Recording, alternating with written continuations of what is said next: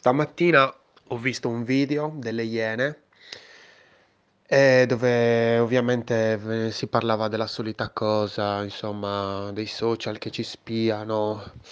Ieri mi sono anche ascoltato la puntata mh, di Daily Cogito riguardo dei social dilemma perché mh, era molto interessante, comunque come pseudo documentario, mi interessava l'opinione di Ric Dufer e mh, sono abbastanza in linea con quello che dice. Poi, comunque, anche quello di stamattina, eh, del tipo bandiera, insomma, che parlava alle Iene, spiegava, insomma, tutti i meccanismi che questi social eh, fanno per, eh, mh, come si può dire, spiarci, avere i nostri dati, per cosa gli servono i nostri dati e tutto il resto.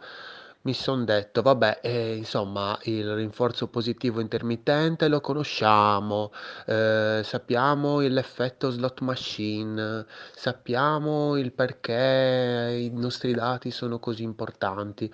Cioè, raga, sono cose banali, cioè, è una cosa, su cui noi lavoriamo. Cioè, noi, io come designer ci lavoro ormai da, boh, saranno più di 5 anni. Do- analizzo le sessioni di monitoraggio degli utenti che ovviamente non ho Mario Rossi come nome nella, nella lista di Hotjar, Crazy Egg, tutti questi altri, perché poi ne sono usciti come funghi ovviamente questi servizi che monitorano gli utenti.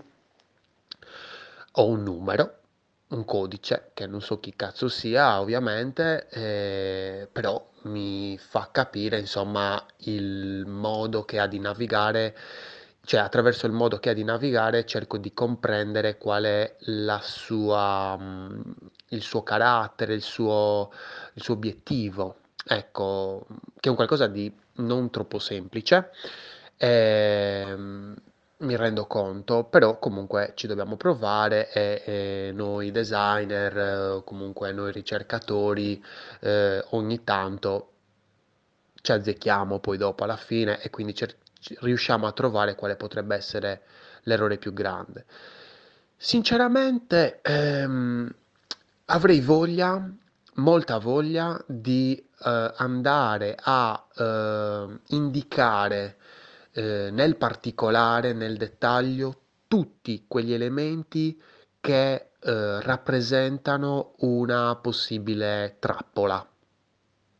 Trappola poi, cioè insomma, ehm, noi come naviganti, poi qualcuno dice, ci chiama naviganti, no, come utenti, come utenti, come persone che utilizzano un, un dispositivo, eh, un dispositivo tecnologico, eh, abbiamo, credo, il sacrosanto dovere di ehm, informarci, eh, di difenderci, eh, informarci per difenderci, perché nel momento in cui conosciamo i meccanismi di eh, persuasione, eh, vabbè, nel senso, leggetevi i libri di Cialdini, nel senso sono, cioè, se ne parla da, da secoli, raga, cioè, non mm, è la scoperta dell'acqua calda, ovviamente, però mi fa girare il cazzo di quando, eh, scusate il francesismo, ehm, di quando vengono a, eh, a parlare come se, di questi argomenti come se fossero alla scoperta, ma ragazzi,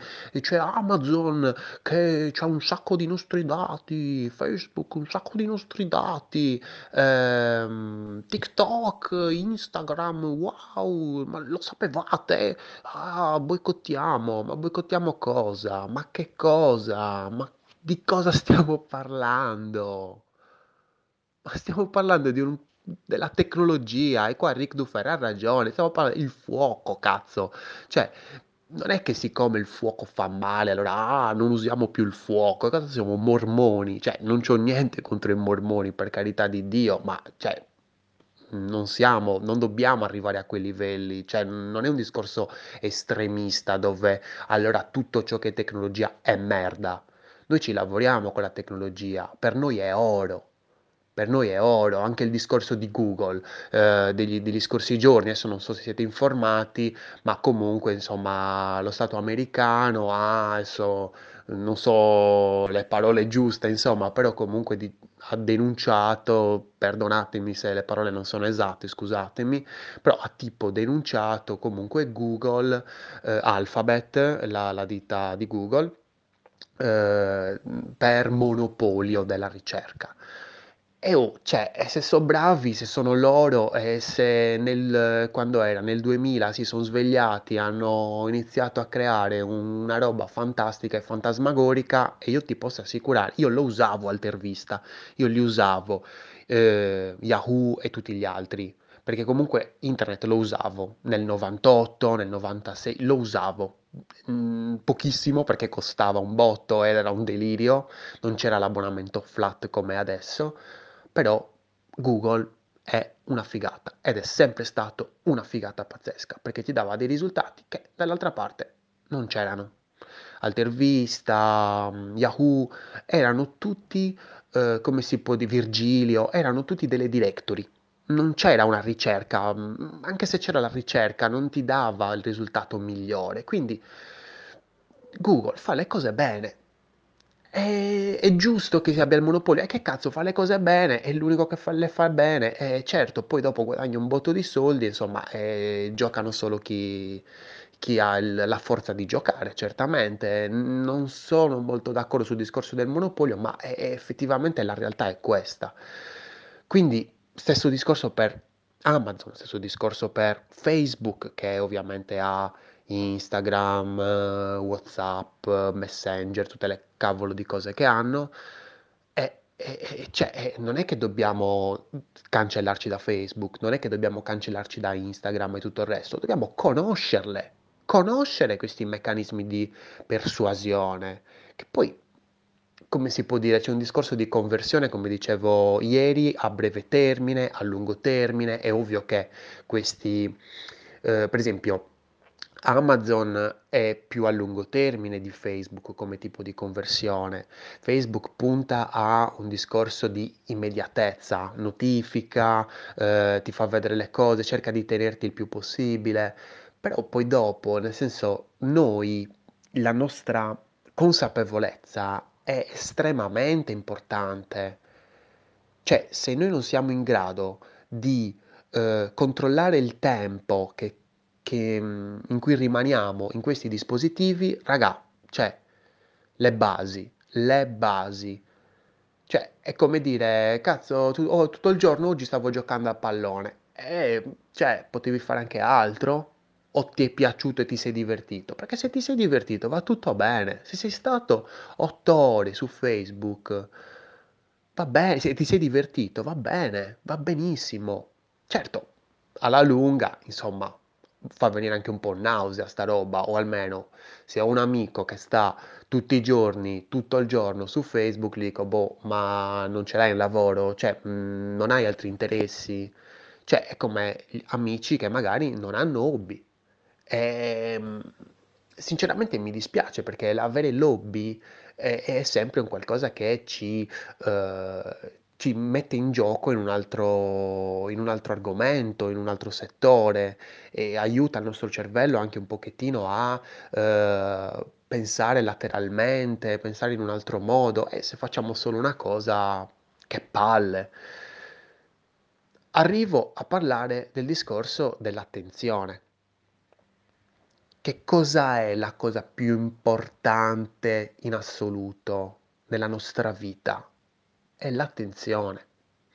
È il momento in cui decidiamo di dare attenzione a una cosa rispetto che a un'altra. E allora, queste tecnologie aiutano la nostra attenzione o no? Sicuramente la base è quella di almeno conoscere i meccanismi di persuasione e quindi capire come questi, eh, queste strutture, queste, eh, questi prodotti, questi brand, questi servizi, chiamiamoli così, insomma, ehm, vanno ad agire ehm, persuadendoci eh, sulla nostra, mm, non dico attenzione, ma nostra, mm, sul nostro tempo. Eh, però poi dopo il momento di attenzione, eh, che cosa ne so, sto comprando su Amazon e mi dicono guarda che hai comprato sto smartphone, magari ti può servire anche la custodia, è, è utile, cioè è un qualcosa di utile.